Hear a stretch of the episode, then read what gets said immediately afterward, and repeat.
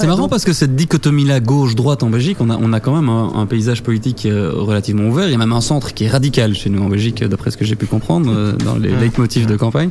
Euh, Alexandre Hervaux qui, est, qui, est, avec nous. Bonjour Alex, bonsoir. Salut. grand merci déjà d'être là, je l'ai déjà dit, je le redis. cette dichotomie gauche-droite, bah, toi tu la vis au quotidien en France.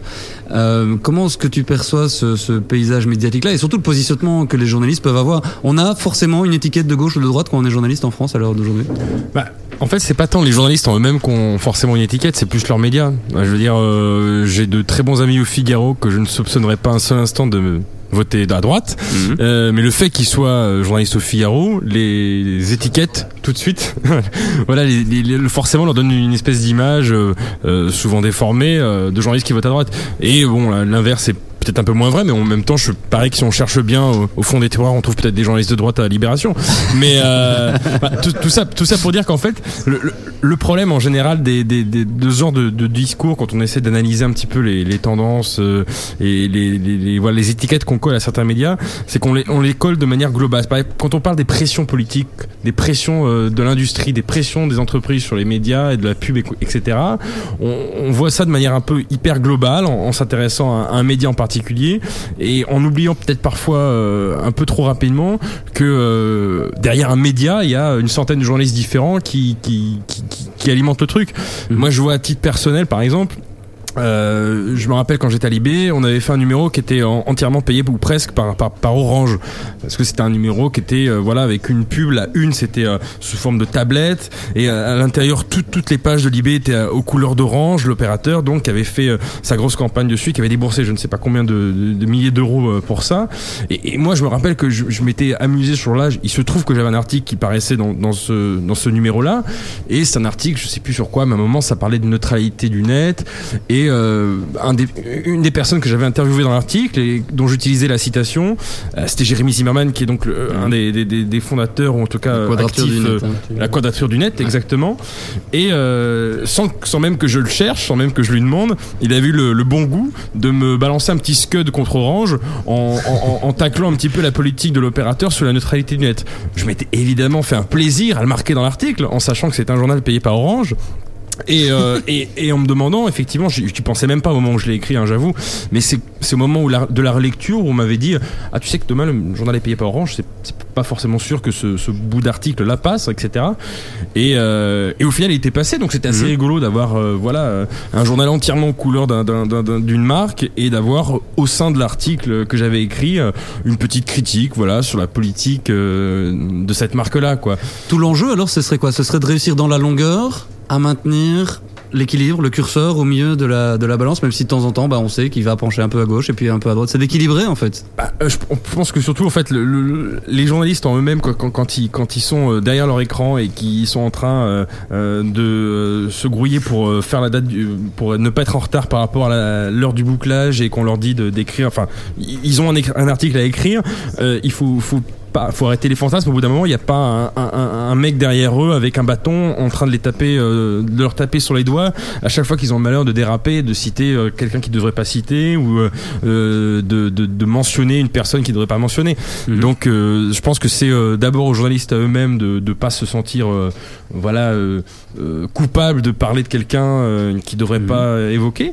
Et puis après, si, si a posteriori derrière leur dos, ils se rendent compte le lendemain qu'on l'a coupé une une, de leurs phrases, bah, ils ont des outils très simples maintenant, ça s'appelle Twitter, ça s'appelle Facebook, euh, et ils peuvent le dire, quoi, tout simplement, ils peuvent le dire euh, euh sans forcément être, être vulgaire et grossier, ils peuvent le dire, moi j'avais un, j'avais un putain d'article là-dessus, j'avais fait une phrase où je mentionnais telle personne, c'est pas dans le journal du jour, pourquoi, etc. Enfin, Mhm. On n'est plus finalement dans un espèce d'isolement qui avant euh, pouvait éventuellement être un, terreau fertile pour euh, plein de, petites manips en, coulisses. Mhm. On a une espèce d'ouverture. C'est pas pour autant que tout le monde en profite. C'est pas pour autant que tous les, tous les journalistes sont prêts à, déballer leur sac euh, à la moindre occasion.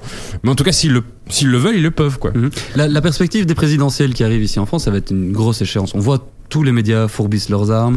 Il y a encore des pure players qui se lancent ici. Philippe Couve avec euh, Newsring, c'est ça, je pense, hein, qui, s'est lancé. Avec la baseline, on va créer un espace de conversation on est en plein dedans là. On est, euh, il y a une montée en puissance. La campagne, on est en plein dedans aussi.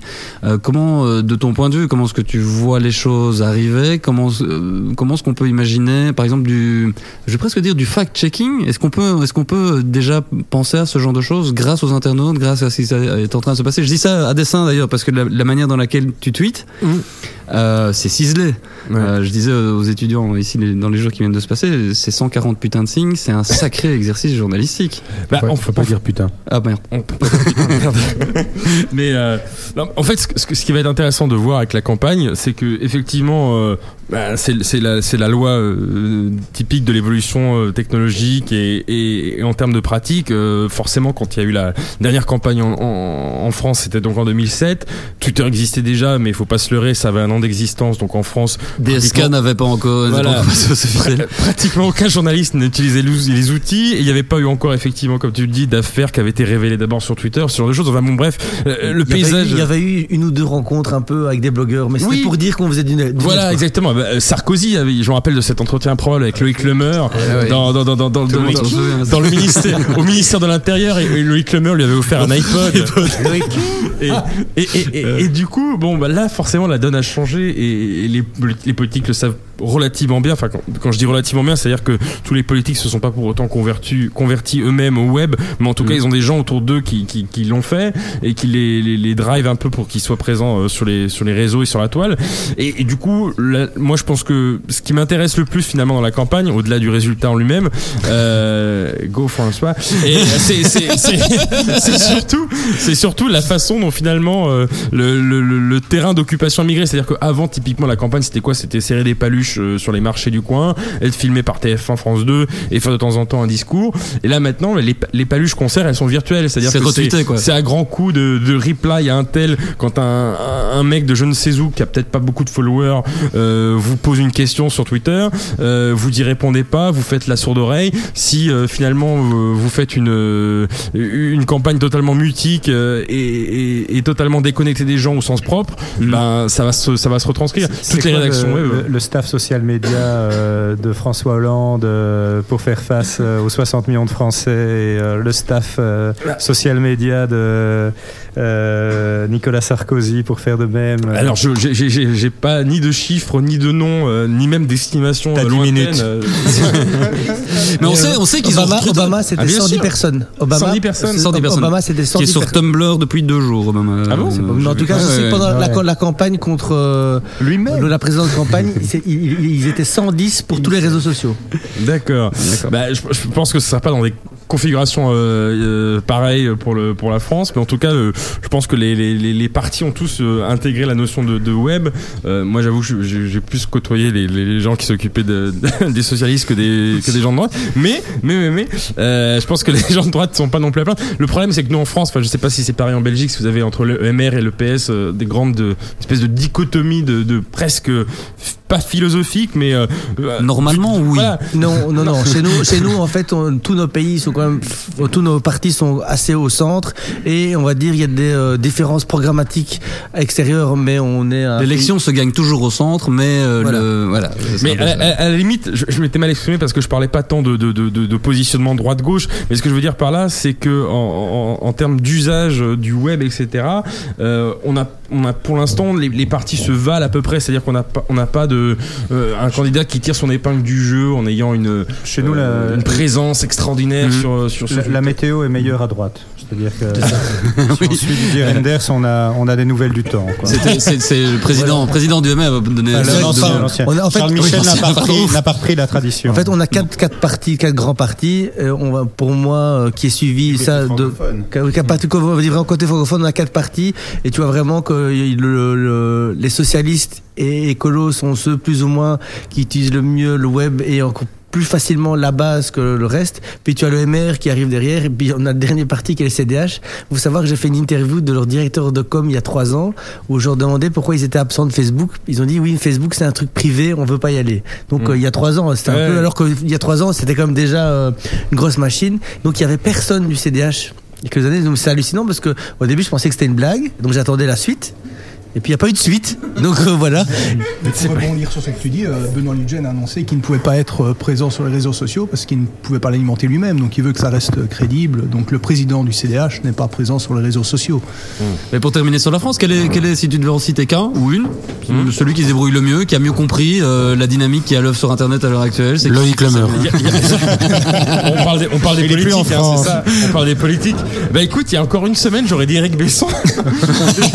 Depuis son affaire de DM raté, avec sa, son, côté un petit peu coquin, je sais pas si je, dois dire euh, Eric Lemeur. Mais euh, mais je sais pas moi dans, le- dans les dans les gens de gauche. euh, moi je suis. On, parlait là de, l'exemple de votre gars du CDH là qui, refuse d'être présent parce que sous prétexte qu'il veut pas l'alimenter lui-même. C'est à la fois hyper regrettable et en même temps quelque part un peu louable que le mec avoue lui-même son impuissance et qu'il a pas envie de déléguer. Donc ça se re- ça se ressentira sans doute peut-être dans les résultats euh, si jamais il y a des, des échéances électorales mais je veux dire au moins il a la, la- la présence d'esprit et l'honnêteté de dire je peux pas le faire donc je ne le fais pas. Par exemple moi ce qui me choque un petit peu quand je, je suis le compte officiel euh, qui est attribué à Martine Aubry en France euh, bon c'était l'ex potentielle candidate maintenant ce ne sera pas mais c'est la première secrétaire du, du PS en France Euh, il y, a- il y a cette espèce de particularité qu'elle a pompée à Obama qui est de, de, de- de signer les tweets qu'elle écrit elle-même de ses initiales MA bon franchement si vous faites un, un pourcentage des tweets qu'elle écrit elle-même du coup euh, au fil d'une journée. Euh, je me suis pas amusé à le faire parce que j'ai pas que ça à foutre, mais je pense que ça doit être aux alentours de 10% à peine, quoi. Donc, tu te dis à, par- à partir de ce constat-là, euh, pourquoi suivre le compte officiel d'un politique euh, qui, qui, qui, qui- dont on nous promet une espèce de personnalisation quand même? On se dit on suit une personne quand même. C'est c'est le nom d'une du- du- physiquement parlant, c'est le nom d'une personne, c'est pas le nom d'un parti. Si c'est pour lire euh, un tweet sur 10 signé par cette euh, cette dite personne, bah c'est un peu Mais décourageant. les autres, les dictent.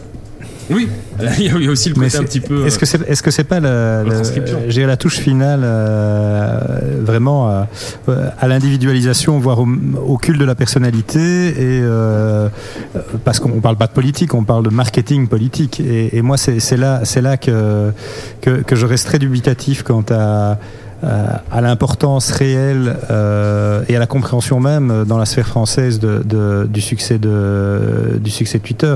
Je veux dire, en Belgique, on est sans doute un cran plus loin. On fait tomber des gouvernements sur un tweet, quoi. Donc, euh, Oui, et, puis, et puis on arrive à 500, 500 jours de crise. Où on n'a plus de gouvernement. Donc où, où- où- où on n'est pas on n'est pas dans du enfin à certains moments on n'est pas dans du marketing politique en tout cas dans la sphère politique flamande où on est réellement dans de la prise de position Euh, de la même manière par exemple que le que le le porte-parole de Merkel euh, renvoie Berlusconi à sa copie euh, en 140 caractères, euh, où euh, et Mm. donc Berlusconi annonce que Merkel a fait des excuses parce qu'il y a eu cette œillade avec euh, Nicolas Sarkozy euh, au moment où euh, un journaliste demande si la crédibilité de Berlusconi euh, est totale et il se regarde genre très amusé et euh, Berlusconi annonce à tout le monde que Merkel s'est excusée et Merkel dément.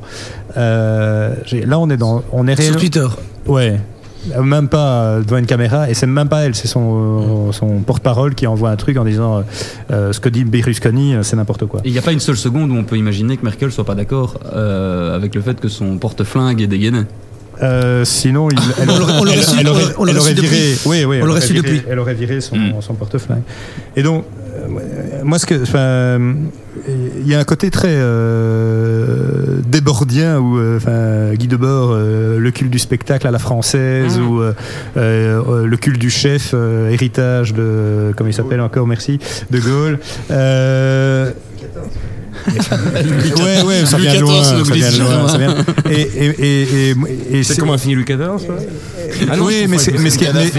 mais- mais ce qui est- ce qui est bizarre, c'est qu'il y a à la fois, il y a à la fois, il y a à la fois ce, ce, ce goût du culte euh, qui, qui pousse à, à cette symbiose sarkozyste euh, il y a près de cinq ans, pour après tomber dans une détestation euh, assez rapide, enfin une sorte de mécanique euh, euh, bon qu'on peut observer de l'étranger assez amusée en se disant euh, tiens ils aiment brûler leurs propres idoles.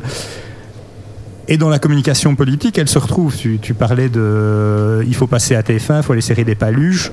Euh, moi, j'ai rien vu de notable euh, à l'égard de, de j'ai du positionnement, du traitement politique qui, qui bon, je suis pas français évidemment, je, je suis pas impliqué dans le choix de- du président, mais euh, qui, qui, qui ne me donne pas confiance sur le fait que c'est un outil de proximité. Ça, ça reste, ça reste un outil Ah de, oui, mais je suis de d'accord. marketing. Quoi. Il, faut savoir un truc, on sait qu'on a beau, on a beau sortir régulièrement des chiffres euh, de, de- de fréquentation de Twitter et de nombre de comptes créés, euh, toujours évidemment en augmentation de mois en mois. Euh, faut pas se leurrer. euh, Twitter en France, c'est- je pense que si les journalistes l'utilisent, c'est uniquement pour toucher non pas le Pékin lambda, c'est-à-dire les lecteurs de base, mais le journaliste ou le blogueur un plus, plus ou moins influent, etc. Enfin, c'est-à-dire que les, les- les gens ont quand même relativement conscience que euh, la, la- j'aime pas trop ce mot, mais la twittosphère française, elle est quand même extrêmement euh, euh, circonscrite, elle est réduite, quoi. C'est-à-dire qu'on on, on, sait on, on- sait, voilà, on sait qu'au bout d'un moment, c'est à la fois un, moyen efficace de toucher des gens parce que on touche les journalistes qui après à leur tour vont écrire dans leurs médias respectifs pour toucher d'autres gens. Mais On mais a recréé une caste quelque part. On a un- un truc- parce que c'est quelque chose qui, qui, est- qui revenait assez souvent de la part des blogueurs, des gens, donc non journalistes, des amateurs qui se disaient. On a, on a un péruvien qui. Mais c'est c'est une forme de caste quelque part de dire c'est c'est les nouveaux énarques du web. Mais C'est quoi? c'est- plus que ça, c'est Il y a c'est une pas différence, forcément. mais il y a une différence, c'est qu'avant les énarques restaient entre énarques. Et là, il y a une, grosse différence avec Twitter et, et les, les réseaux sociaux. Ouais, les, tweet- que- les tweetos vont aussi sur Facebook. Oui, aussi, c'est pas ça. Mais d'autres personnes peuvent, peuvent s'infiltrer. Qu'est-ce qui a changé par rapport à la précédente élection C'est qu'on a vu, c'est à mon avis, les types de l'UMP, ils doivent détester les réseaux sociaux. Ils, ils- ils viennent de se prendre 5 Ils ans. n'ont pas d'amis. Ils ont pas d'amis, non, mais ils, ils viennent de se Hmm. prendre 5 ans avec des vidéos volées n'importe où, avec, euh, tu sais, les grosses blagues que tu faisais. euh, c'est qui qui a fait la, la blague sur les. euh, euh, Oui, les Auvergnats. oui, sur les Auvergnats. C'est c'est une blague qu'on fait depuis, qui- que vous faites depuis toujours, hortefeux. Mais là, il y a les réseaux sociaux et c'est là. Qu'est-ce qui a, ça a vraiment changé la politique? C'est que oui, il y a, il y a, on va dire, un gros magma de journalistes et de, de, de RP et, et de, de politiques qui se parlent entre eux. Sauf qu'il y a des gens qui arrivent à se mettre dedans. Alors qu'avant, ces discussions-là se faisaient en conférence de, en, en conférence de presse, au téléphone, au restaurant, et personne ne savait rien. C'est comme si les portes étaient ouvertes, quoi. C'est-à-dire que comme avant, ah, c'est comme si avant c'était dans une En fait, salle a- fermée à double tour, et Ouais. là effectivement maintenant on peut euh, par le petit bout de la lorgnette, euh, on n'est pas on n'est pas affilié à une rédaction, on n'est pas on a on n'a pas de carte de presse, etc. Mais pour peu qu'on suive, euh, allez, euh, une dizaine de personnes euh, euh, sur un sujet précis, effectivement, on observe en direct des échanges qui peuvent est-ce que le flux n'est pas tellement important que finalement ça ne sert pas à grand chose Il y a tellement de choses qui se passent tout le temps, tous les jours, que Oui, mais- tellement de traiter. effectivement, et un truc en chasse un autre, après euh, Oui, ça oui, reste mais ça va une vitesse, ça a une Oui, durée de vie, un sauf que impact. oui, c'est pas euh, ça, sauf qu'avant, on ne savait rien. Il y avait, il y non, mais il y avait vraiment, c'est une grosse différence, on ne savait rien. Ma- ma- maintenant, euh, enfin, moi, j'ai couvert la, la politique locale euh, pour l'ADA, j'ai couvert la politique régionale, la politique nationale.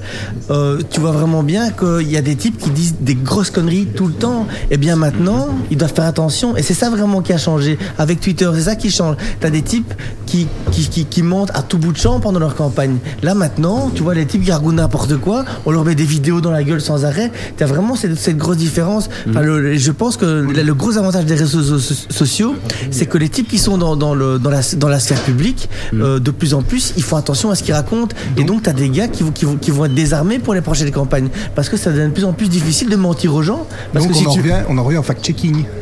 T'es d'accord Le public va, va vérifier ce, ce que la personne dit.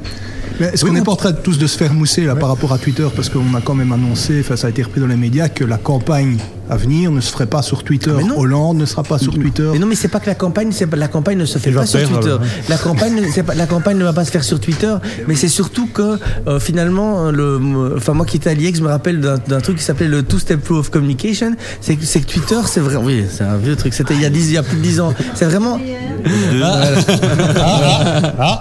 Non, non, mais c'est c'est vraiment. tu- En tu- histoire Twitter, c'est euh, la campagne se fait pas là, mais tous les gens qui parlent de la campagne sont sur Twitter. Mais c'est ça, Pas voilà, C'est- le voilà, bon et- résumé de la chose. Et quoi. donc, il suffit que, il suffit, il suffit que tu aies un type qui ait vu Hollande en train de ra- raconter n'importe quoi, qui ait fait une vidéo et qui la balance sur Twitter et que, et même s'il a que 4 followers, mais que dans ces 4 followers, il y en a un qui fasse un retweet et que ce retweet te retombe chez Alex Servo, il dit, tiens, c'est quoi cette vidéo? Et qu'Alex Servo la rebalance. C'est là- c'est c'est ça qui a énormément changé.